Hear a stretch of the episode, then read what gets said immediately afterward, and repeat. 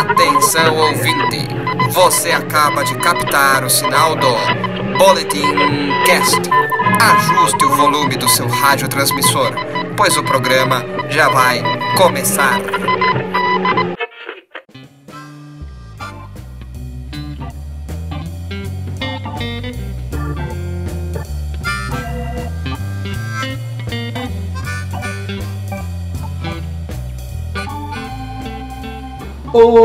Olá, nerds! Está começando mais um Boletim Cast, o podcast do Boletim Nerd, www.boletimnerd.com.br. Eu sou Daniel Generali e já carimbei meu passaporte para voltar para Patópolis. Completando o time do Boletim Nerd tem ele, quem ainda está tentando descobrir qual animal o Pateta é, Henrique Almeida. Hoje eu tô em casa. Boa! E hoje nós gravamos o podcast diretamente dos escritórios da Culturama, a nova casa dos quadrinhos Disney no Brasil. E quem nos recebe aqui é o querido jornalista e editor Paulo Mafia. Tudo bem, Paulo? Tudo bem, obrigado, pela, obrigado por ter vindo aqui no nosso escritório de São Paulo, nossas humildes instalações aqui em São Paulo. A gente é que agradece pelo convite, a gente não poderia estar mais feliz. Então, galera, preparem seus super amendoins porque a nossa conversa já vai começar.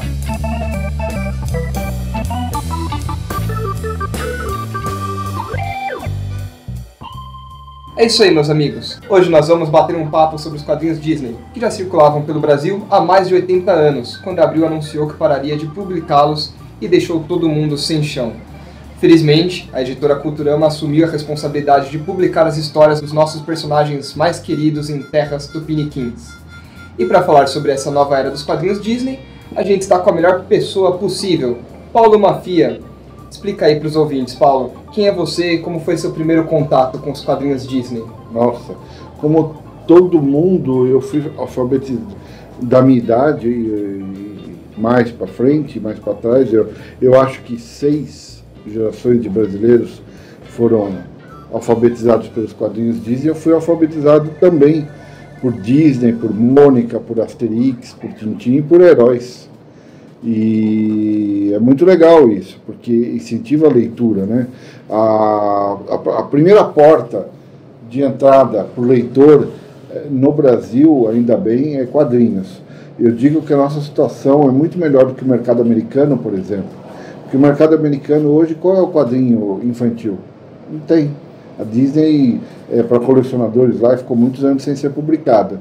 Então você sempre vê o, o mercado de quadrinhos como uma caixa d'água. E em muitos lugares esse e o quadrinho inf, dito infantil é a porta é o cano que entra, né?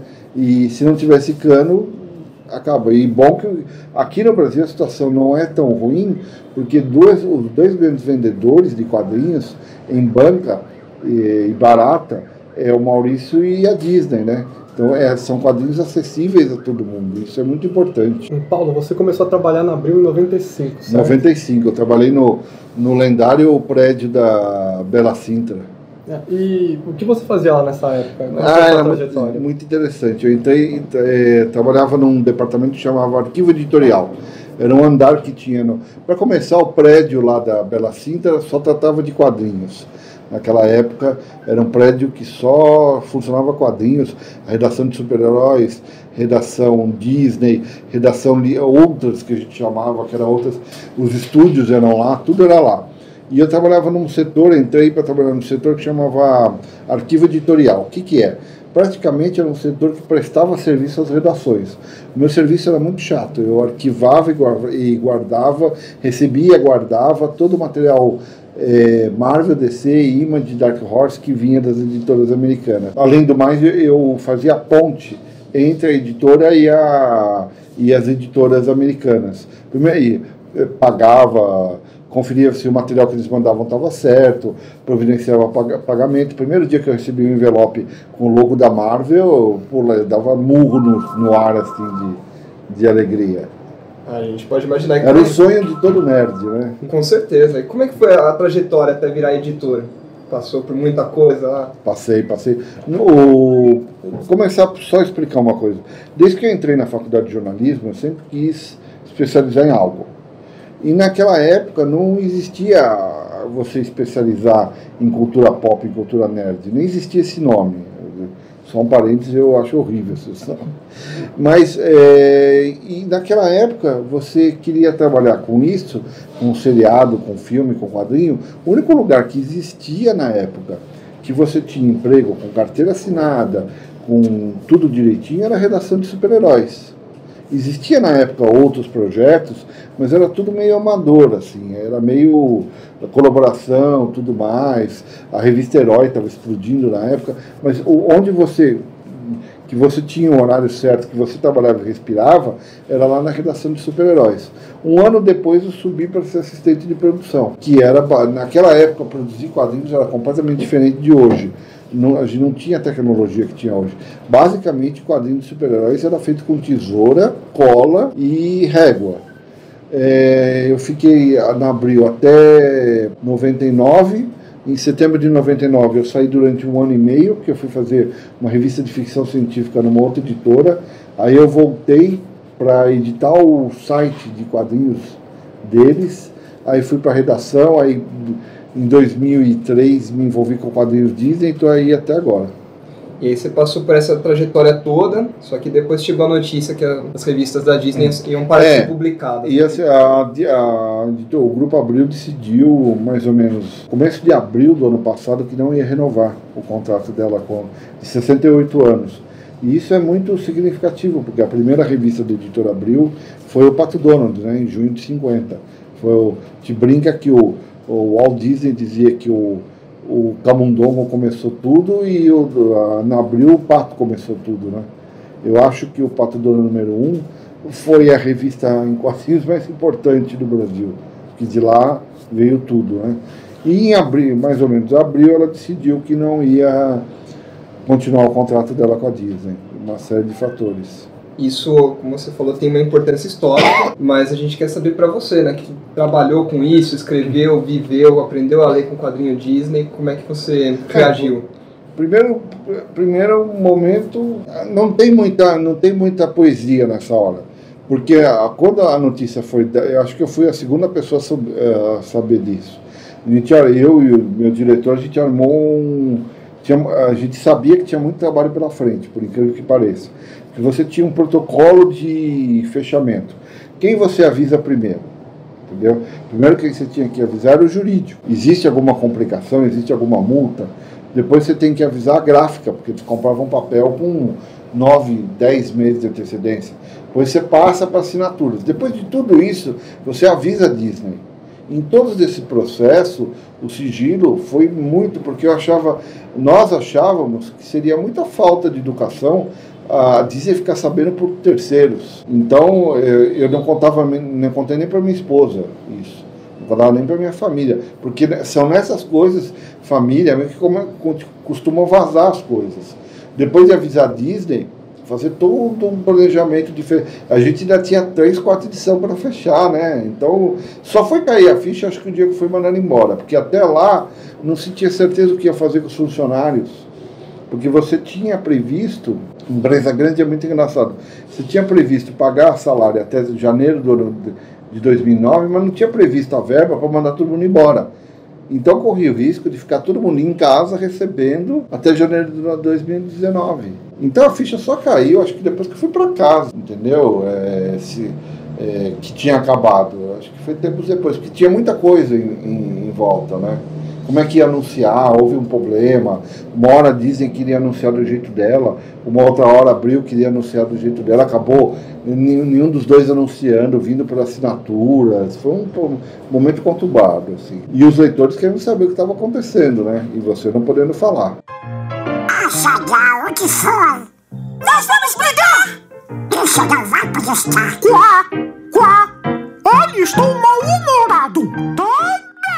Em dezembro de 2018, a Cultura anunciou que passaria a publicar os quadrinhos da Disney por aqui. O convite uhum. para ser editor já tinha sido feito nessa época? Em novembro. Era... Eu estava em casa, assim, curtindo o desemprego, que não é fácil para ninguém, né? Você manda currículo para 500 lugares, nem não você recebe. Eu queria ter, eu queria ter recebido um não, assim, eu não. Porque além de tudo, além da crise econômica, você tem a crise do meio jornalístico, né? Que nós estamos numa fase de mudança, né? Do, ninguém sabe pra, mais ou menos para onde vai. E surgiu o convite, que foi. Uh, eu fui indicação da própria Disney. Estou devendo essa para a Disney. Aí a Culturama veio, me convidou, é, fizemos um primeiro contato, ficou é, da gente conversar e eu fui para a sede deles em Caxias do Sul, já voltei empregado. E taca a bola que estava atrasada. Aí a gente descobre que já está atrasado, né? E em fevereiro desse ano, a gente foi convidado para um evento onde foram apresentadas as edições número zero da nova fase das revistas Disney, que aliás tem review lá no site do Boletim Nerd, eu vou deixar linkado aqui no post. E quando você foi chamado pela Culturama, Paulo, você já tinha alguma ideia de como seriam essas revistas ou só depois da sua chegada que vocês foram decidir os já? Já se tinha, o, o Fábio, que é o diretor da empresa, ele tinha para quem que ele queria vender, isso era muito legal. Ele queria vender, ele queria que voltasse a ser muito popular. Ele, ele uh, vamos explicar um pouco mais o que, que a Culturama tem um sistema de. Eu não tenho vergonha de dizer que em matéria de distribuição eles estão mais ou menos uns 10 anos à frente de qualquer outra editora no Brasil. A Culturama em 2018 vendeu. Ano passado, 2018, vendeu 12 milhões de livros sem entrar numa livraria. Então ela tem esse sistema alternativo de pontos e tudo mais. E ele tinha uma ideia muito fixa de vender quadrinhos barato, de altíssima qualidade, para todo mundo. Foi essa a ordem que foi dada. Tinha esse projeto de é, 48 páginas, depois foi para 80, baixou para 100. Foram pequenos ajustes, mas basicamente a linha já estava pronta. Para quem vender, entendeu? Que é o mais importante. Que é um projeto muito legal da Culturama, de levar quadrinhos Disney de novo a um patamar de venda e de, de, de não é só de venda, como é que eu vou dizer? De alcance que ela tinha no passado. Porque tudo isso aqui, como eu já disse, essas revistas são a porta de entrada da leitura, né? o que é muito importante. E fora que é muito divertido, né? é muito legal. Estamos passando editorialmente um, um, momento muito bom, assim, de, do, do, nível do, do, material deles. Mas os personagens, assim, essas histórias já estavam fechadas? Já, já estava. É, não tem muito por onde ir. Uhum. Não tinha, tinha que manter os títulos clássicos. Pato Donald, Mickey, eh, Tio Patinhas, Pateta. Foi o Aventuras Disney que a primeira ideia a primeira ideia era uma outra revista, eu falei, não, tem que ter tipo um almanac para ter um mix e tudo mais. Falando em conteúdo, a gente vê que tem histórias da Dinamarca, da Holanda, Manda. da Itália. Como vocês fazem para escolher o que, que vai para as revistas? Toda a revista é, pode parecer um pouco de pretensão, mas toda revista tem uma linha editorial. Eu, isso é uma coisa muito minha. Por exemplo, o Mickey tem as grandes aventuras do Mickey. Histórias que são mais sitcom, comédia de situação, que jogam um pouquinho mais para o Pateta. O Mickey são as grandes aventuras dele. O Pateta é, são dois tipos de, de histórias.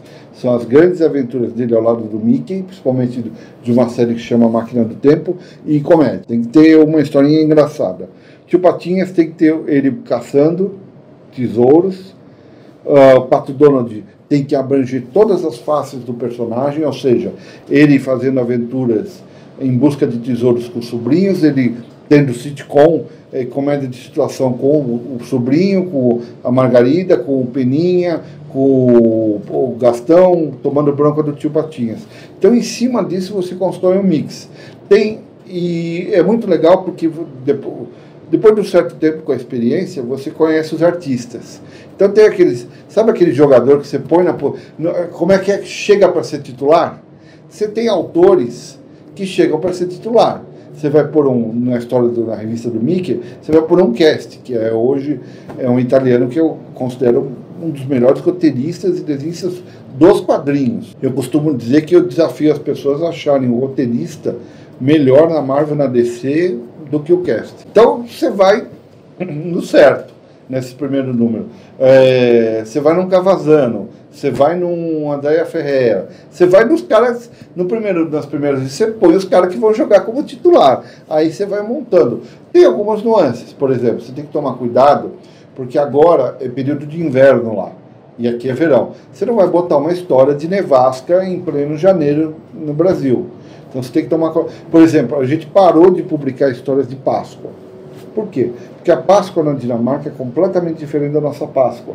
Não tem o um negócio de ovo de chocolate. Eles pintam ovos e escondem os ovos, mas é ovo de galinha mesmo. Então fica muito complicado. Então você tem que tomar cuidado com essas coisas.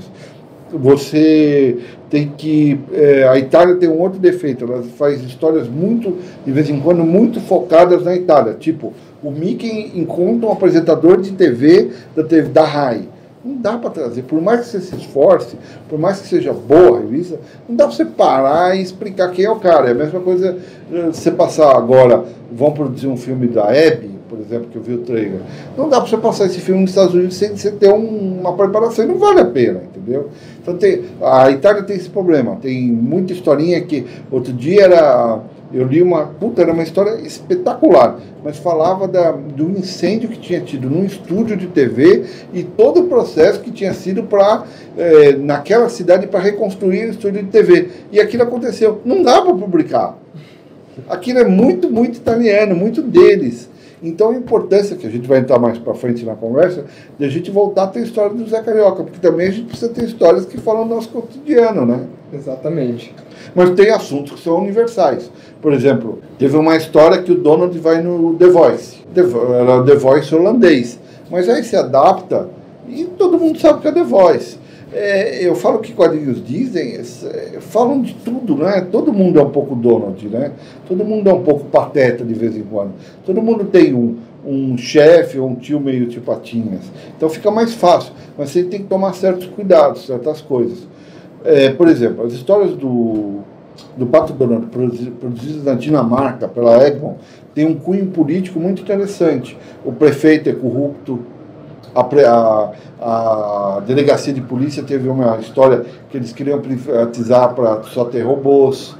Então tem um que a Itália já não tem.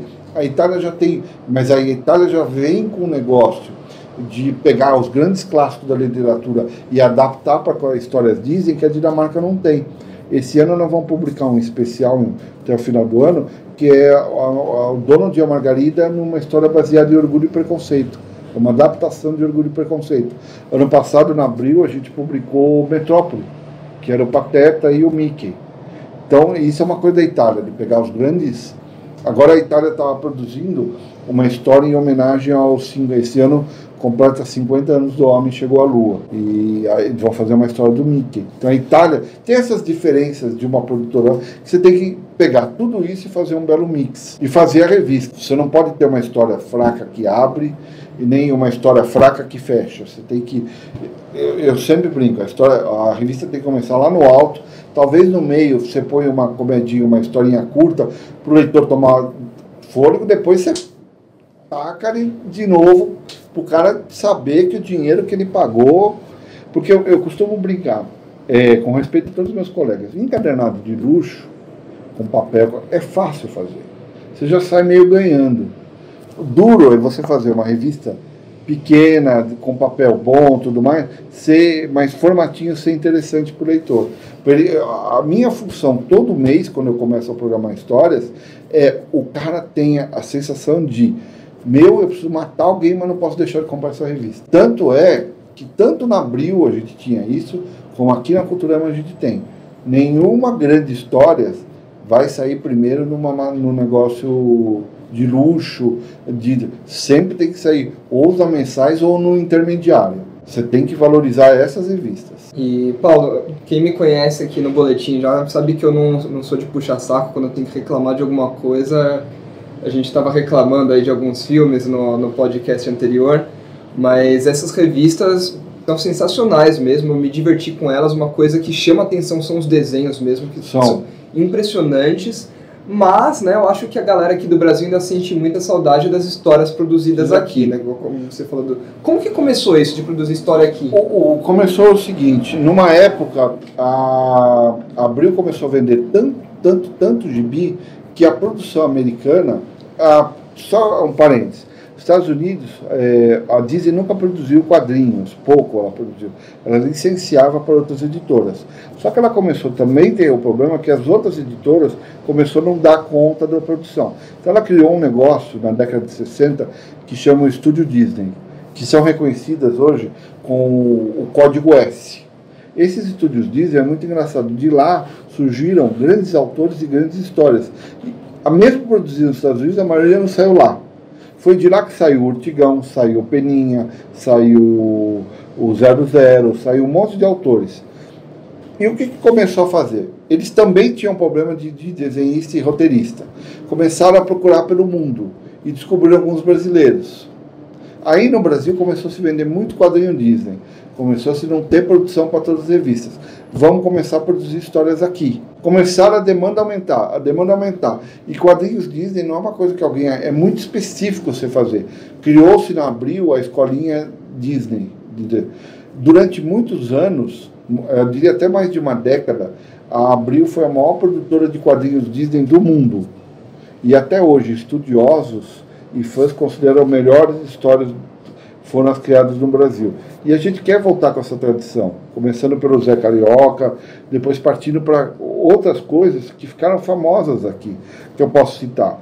A Margarida, como símbolo feminista de avanço, da, foi a nova Margarida, que ela deixa de ser, nas histórias nacionais, ela deixa de ser só a namorada do Donald para virar uma jornalista que tinha sua própria casa, que tinha sua própria vida. Isso na época, estamos falando do começo da década de 80, foi revolucionário. A patada foi aqui, o morcego vermelho foi criado aqui. Então, trazer todo esse, esse bom humor brasileiro de volta para os quadrinhos Disney. Só que é quadrinhos, como vocês bem sabem, produzir quadrinhos é muito caro. Vocês terem, não vou falar aqui números, mas para vocês terem uma ideia, uma história, o custo de uma história do Zé de 10 páginas, eu, cons eu consigo comprar duas edições do Tipatinhas, ainda pagando em euro. Porque a gente paga por história, paga por página. Além de todos os royalties, todas as taxas, a gente paga. É, editar quadrinho não é um esporte barato, não é uma coisa. A principal coisa que você faz é você justificar para o seu chefe, porque e é um negócio que a volta é, depois de muito tempo é, você tem que justificar para ele. Por que, que eu vou pegar esse caminhão de dinheiro, vou investir nisso? Se, se eu pego esse dinheiro e invisto numa bolsa, numa, você fala, não, dá uma. Então é você fazer ficar rentável, não é um esporte fácil. E produzir quadrinhos não é só uma coisa barata nem fácil. A gente tem, como tudo no Brasil, a gente sofre pela falta de educação, quadrinhos também sofre da falta de educação. Porque para você escrever e desenhar quadrinhos, você precisa ter uma base de educação boa, né? E, Paulo, é, a gente já está comemorando só pelo fato desses quadrinhos estarem chegando sim, pela cultura. Sim, sim. Mas será que os fãs já podem sonhar com uma redação nacional para a produção de quadrinhos aqui? Ah, eu acho. Hoje, redação é meio difícil. Porque mesmo na Itália e na Holanda não existem. Todos os artistas trabalham como freelancer em casa. Até pouco tempo atrás, até uns 10 anos atrás, a Itália, a Itália eu acho que tinha um lugar que você, se tivesse algum pepino, se seu computador quebrasse, tinha uma central para desenhistas. Acho que nem mais isso tem. Então a ideia de você ter gente empregada é muito, muito pequena. É, acho que hoje só o Maurício tem. Mas mesmo assim, tem muita gente que trabalha em casa, né? Mas quem sabe a produção? Porque a gente tem muito do que vocês estão vendo aqui, a Culturama já vende para fora, né? A gente já participa das grandes feiras na Alemanha, na China, a gente tem clientes na, que compram as revistas que a gente produz, não só Disney como outras, na Índia, na China. Então, é um projeto a longo prazo que a gente quer quando essas grandes feiras, as, as, as editoras licenciadas Disney vejam na Culturama uma opção também de, de compra de material. Entendeu? Tudo que a gente está falando aqui é muito bonito, muito legal, parece até uma fundação filantrópica, mas a gente precisa ganhar dinheiro. Vocês aqui estão, o pessoal chega para a gente e fala, muito obrigado, puxa vida, que bacana, mas não, é nada disso, a gente quer ganhar dinheiro, né? A gente quer vender, né? E passa, tudo isso passa pelo, por uma retomada do crescimento do próprio país, né? Precisa que a economia forte, né? Meninos, eu já disse antes, se eu aumentar a sua mesada, vocês vão crescer sem respeito pelo dinheiro. Aprenderão a viver esbanjando e terminarão na sarjeta pedindo esmola de alguns míseros centavos. A gente comentou que as revistas serão acessíveis, né? Sim. E, mas isso não vai diminuir a qualidade. É, além do capricho nas capas, que são feitas aqui, e pela edição que você faz, é, a gramatura do papel também mudou? Mudou, mudou, é papel offset, é uma gramatura melhor, um papel melhor, as capas são melhores a equipe de tradução, eu, eu não tenho nenhuma vergonha de dizer, nem falsa modéstia, que a gente conseguiu juntar os melhores, porque foi a, foi a única coisa que eu pedi antes de falar de salário, qualquer coisa, foi, posso trabalhar com as pessoas que eu, eu quero montar equipe de. Então não são só tradutores, eles são altos, são especialistas em Disney, entendeu? Que para isso é muito importante. E além disso, é, vocês é um cuidado que a gente tem. Por exemplo, aparece um personagem que hoje foi batizado de João, daqui a cinco anos, se ele voltar, vai chamar João. O Donald fala quack, não vai falar quack, quack, não Tá, você tem uma linha, você tem uma lista, que é muito difícil. Isso também tem na Panini, com os heróis, tá, com a Mônica. Isso é, é um trabalho que requer. Isso todo mundo faz, mas é complicado. Somente agora na Itália, eles estão voltando muitos vilões do tempo das tiras do Mickey, que é muito legal isso. Uma dúvida: quanto que vão custar? Seis reais na banca e isso é um preço sugerido para comércio. Ah, legal, legal. Porque. Hum, na a gente vai distribuir em bancas, mas o nosso forte é o comércio. É, loja de um real, supermercado, é, bazar, papelaria, farmácia, grandes magazines.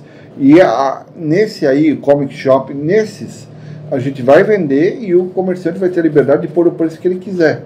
Então, se quiser fazer uma promoção, uma queima de botar quatro reais, para nós tudo bem.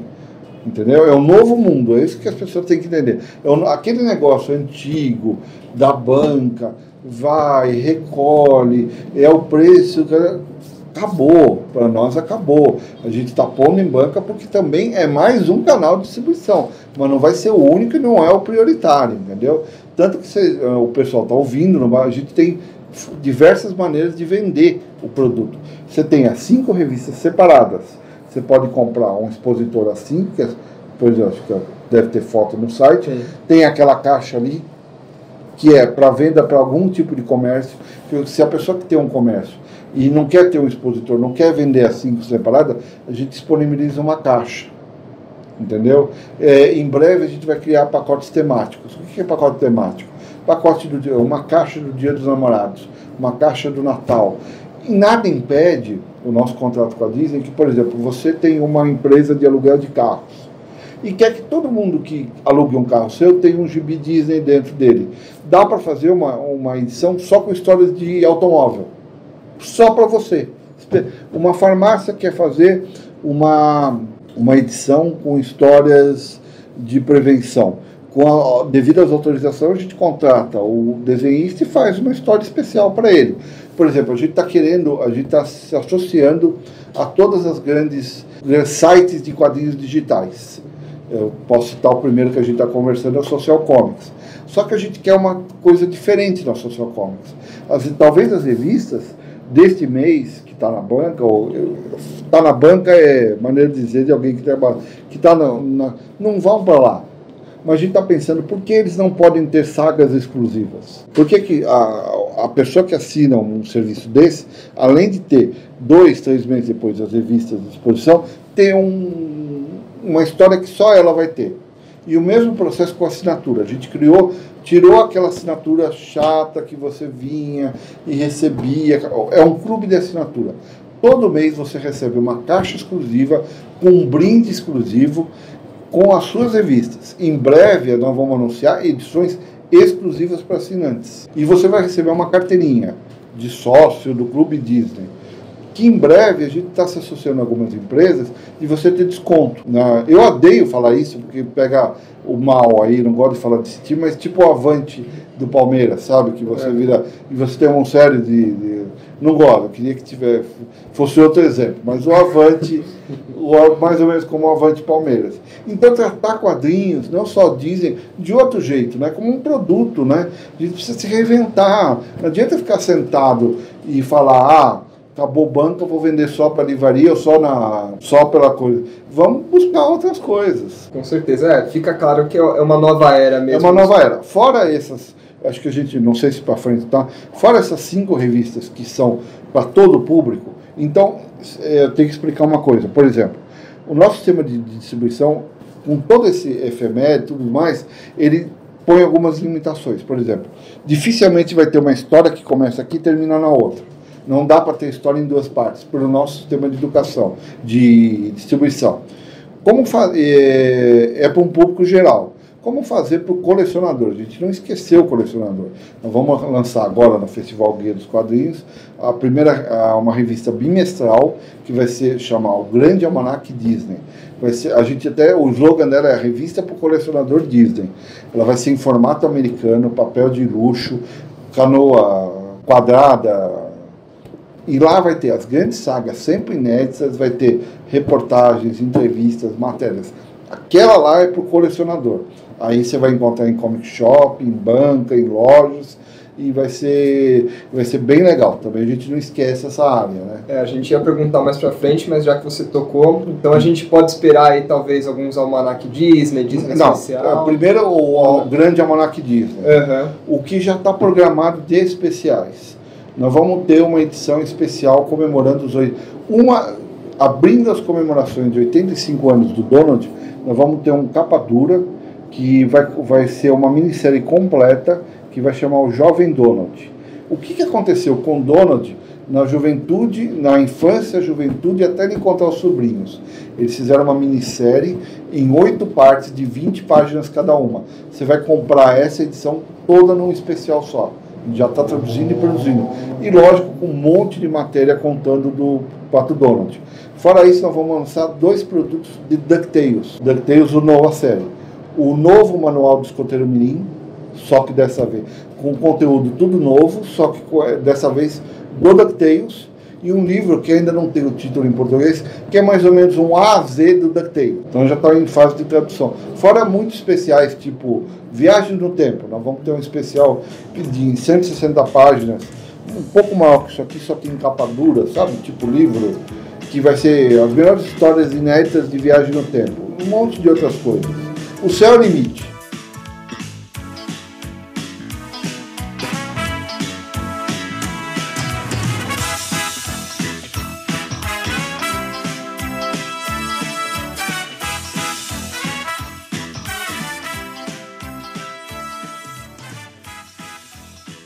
Voltando aqui para a qualidade dos materiais, essas coisas todas que a gente está falando, é, fica claro que além da beleza, da importância gráfica né, que isso tem, da, do cuidado que vocês têm, é, tem a importância histórica, como a gente Sim. já falou dos quadrinhos da Disney.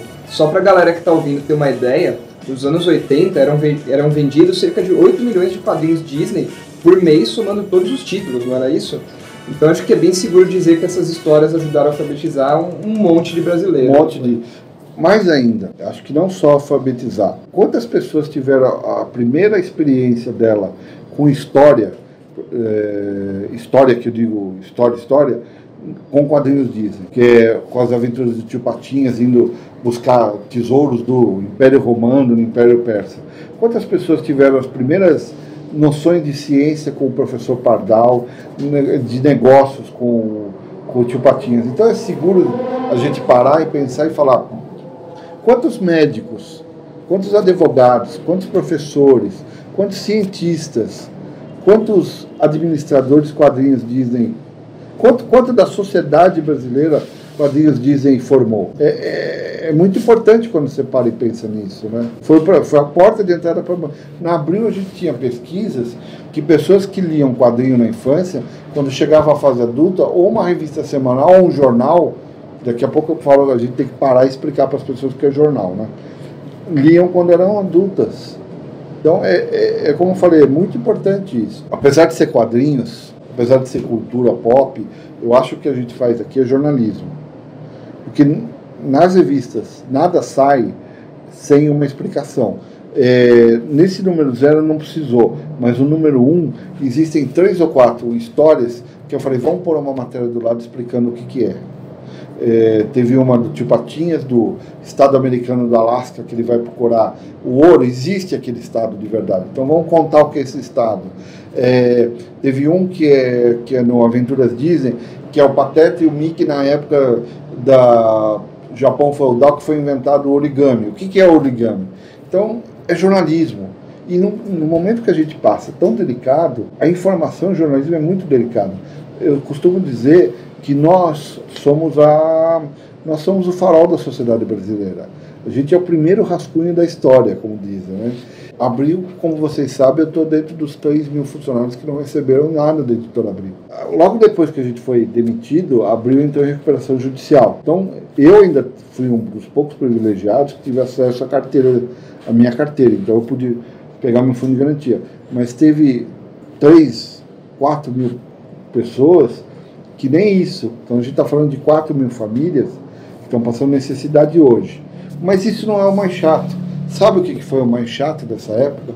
Foi ter vendo pessoas da internet comemorando esse fato, comemorando que uma empresa de comunicação fechou. Isso é que dói mais, que as pessoas não têm noção que a imprensa não está aqui para agradar os, os, governantes, nós estamos aqui para defender os governados. Não existe a, a imprensa, boa imprensa, não defende A nem B, ela defende a pessoa no meio. E cada porta que a gente fecha, cada vez mais perigoso. E o quadrinho também tem uma, uma função social, de fazer as pessoas lerem. Quanto mais a gente tiver uma sociedade que lê, menos perigo a gente corre de acontecer aventuras, de acontecer e nós estamos num momento muito perigoso em que os dois lados estão brigando e os dois lados usam artifícios que eles tentam desestabilizar o país e é, é papel da imprensa contar e, e, mostrar. E quadrinhos é a porta de entrada para isso. Paulo, sabendo de toda a importância que, que os quadrinhos têm, e os quadrinhos Disney principalmente, sim. Fica claro que muito adulto vai continuar comprando. Sim. Isso é um desafio na hora de escolher as histórias? Sim, sim, sim. Muito bem, muito boa a sua pergunta. Você é, você é um desafio que você tem que agradar essas pessoas. Vamos começar do princípio. Há uns 10, há uns 17 anos atrás, quadrinhos dizem, principalmente na Europa, houve uma grande queda de venda. Como houve uma grande queda de venda de quadrinhos de qualquer nível, porque o quadrinho começou a ter concorrência de outras mídias. E o que, que eles fizeram? Eles, come, eh, eles começaram a trabalhar melhor os roteiros e eles deram um salto, eu diria, no assunto que eles falam, nos temas. Quadrinhos dizem, há mais de 20 anos, deixou de ser infantiloide para falar de temas adultos. Lógico, não tem violência, não tem sexo, não tem isso. Mas são temas adultos. A gente já falou, os quadrinhos do Donald na Dinamarca tem política no meio.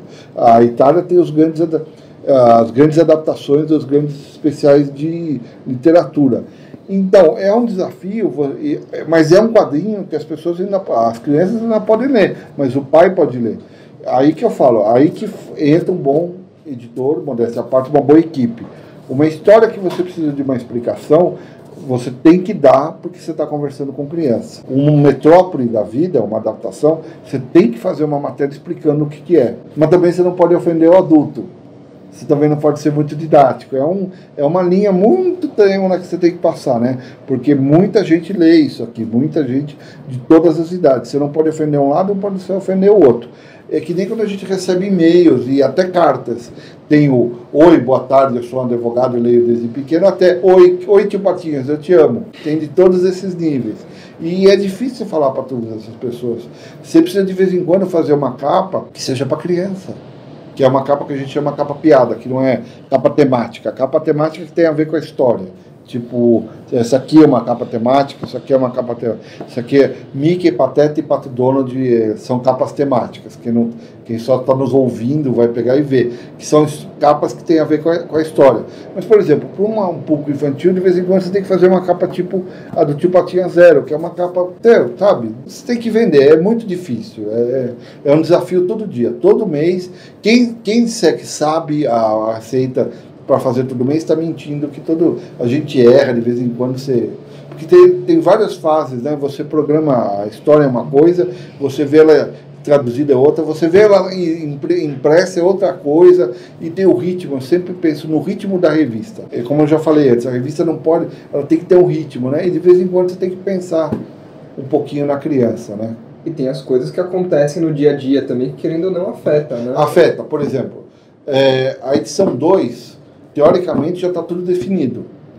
Vai circular em junho. Só que sexta-feira, Dinamarca, eu tenho um site que eu entro e eu vejo as histórias mês, muito mês para frente, que são sites para licenciantes. Eles divulgaram um monte de história especial do dono de 85 anos. Vou ter que mudar tudo, dar um jeito, jogar as histórias que estavam nisso para agosto para você remontar, entendeu? Ou pinta alguma coisa muito boa. Meu, troque vai. Ou alguma coisa que esteja ligada ao momento. Acontece isso de vez em quando. E uma coisa que a gente acabou não perguntando, essas histórias assim de Dinamarca, Itália, eles têm uma, uma versão em inglês, tem, idioma tem, padrão para você Eles têm, na a Dinamarca sim. A Dinamarca tem um site que é para licenciante, que você entra, tem todas as histórias, graças a Deus, em, em inglês para você poder traduzir. Porque você sabe que o nosso dinamarquês não é tão forte assim. A Itália não, a Itália são todas em italiano mesmo. E aí tem uma equipe que fala italiano, tudo para. Tem alguns tradutores que falam italiano, que, e também, além de falar italiano, tem que entender de quadrinho Disney. Porque você não pode pôr, por exemplo, o Pardal falando muito pomposamente, ou o Donald falando gíria. Você tem que saber, você tem que entender a alma do personagem. Como é que é a alma dele? O Tio Patinhas é um senhor de idade, só que não fala como senhor de idade. Ele sabe se expressar. É muito difícil explicar em palavras. Mas não dá, por isso que tem que ser alguém que entenda. Por exemplo, teve uma história outro dia que a gente vai publicar que a gente, a gente acaba corrigindo algumas coisas que o roteirista faz. Ele, por exemplo, ele cita, era uma história de brincadeira que o Mickey voltava por Freeball Willie, que é o primeiro curta dele. Hum. Aí ele chegava e falava, pô, não sei dirigir barco. Como não sabe dirigir barco? Se teve o Steamboat, né? A gente tenta dar uma adaptada nessas coisas, né? Teve uma história que eu achei super esquisita e eu falei, não vou tirar isso aqui, mas eu vou dar uma amenizada o Donald briga comigo, aí ele, era no passado, ele cita, fiquei 20 anos sem falar com ele. Como? Porque tem história que, tipo, de outro ator, não tem uma cronologia correta. Então você dá uma aliviada. Tirou a data e falou, faz tempo que eu não falo com ele. Essas pequenas coisas, entendeu? E tem muito. Na minha época de Marvel DC, a gente corrigia coisa que, o, que os autores esqueciam. Eles falavam, ah, tal fulano morreu. A gente corrigia. Ninguém é infalível, entendeu? Exatamente. E para finalizar, Paulo, tem algum último recado que você queira dar para os fãs da Disney que estão louquinhos aí para ver de volta esses quadrinhos? Ah, é agradecer o apoio, o carinho que a gente recebeu, a presença de vocês na festa. Foi... Uma coisa que a gente conversou durante é a festa, por exemplo, a apresentação. Nunca teve um negócio desse para quadrinho no Brasil. Vocês podem falar melhor do que eu. Não, nunca teve. Então começar por aí. A gente começou por uma coisa, pô, por que, que para todo produto tem uma apresentação para os lojistas e para empresas? Por que quadrinho é sempre o primo pobre? Gente falou, vamos fazer um negócio legal. Então eu queria, além de agradecer a vocês, a presença de todos, é convidar para o Festival Guia dos Quadrinhos, que a gente vai trazer o primeiro. O Festival Guia dos Quadrinhos é a primeira aparição pública da Culturama para os leitores. Aquela evento que vocês foram foi para o mercado e para o jornalista. A primeira vez que a gente vai ter contato com o público vai ser no Festival Guia dos Quadrinhos. Então a gente queria fazer também uma coisa diferente. Então vamos trazer o nosso primeiro autor é, italiano, que é o Francesco, e depois eu te mando o sobrenome dele, que é difícil. Sobrenome enviado. Guerrini. Francesco Guerrini. Além disso, a gente vai estar tá lá, vamos estar tá vendendo assinatura, vendendo caixa, conversando, ele vai estar tá autografando, vai ser uma festa bem legal. E durante o ano vai ter vários eventos que a gente vai participar.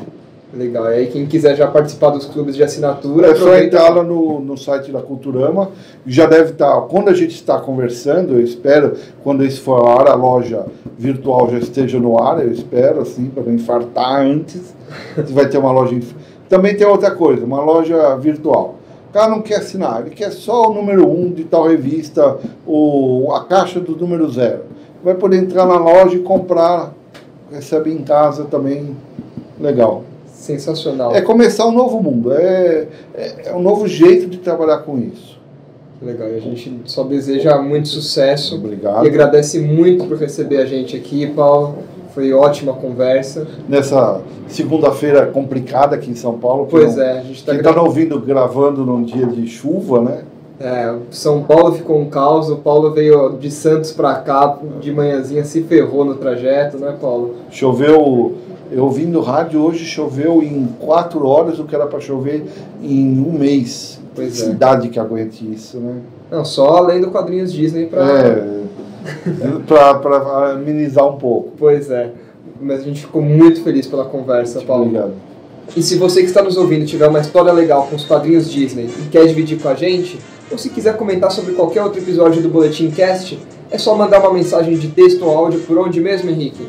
Pode mandar para contato@boletimnerd.com.br e também procurar Boletim Nerd no Facebook e Instagram, que a gente está sempre lá para receber as mensagens e escutar os áudios. Boa! Lembrando também que o Boletim Cast já está disponível no Spotify, iTunes, Google Play e vários agregadores lindões. Então pega o link aí, manda para os seus amigos ouvirem, assine o feed e deixe sua avaliação, que a gente agradece muito.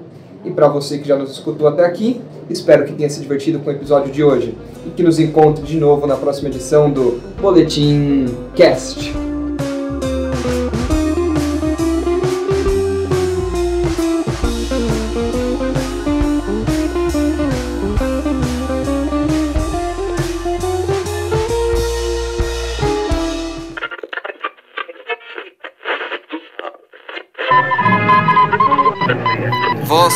Acaba de ouvir uma transmissão de Boletim Cast.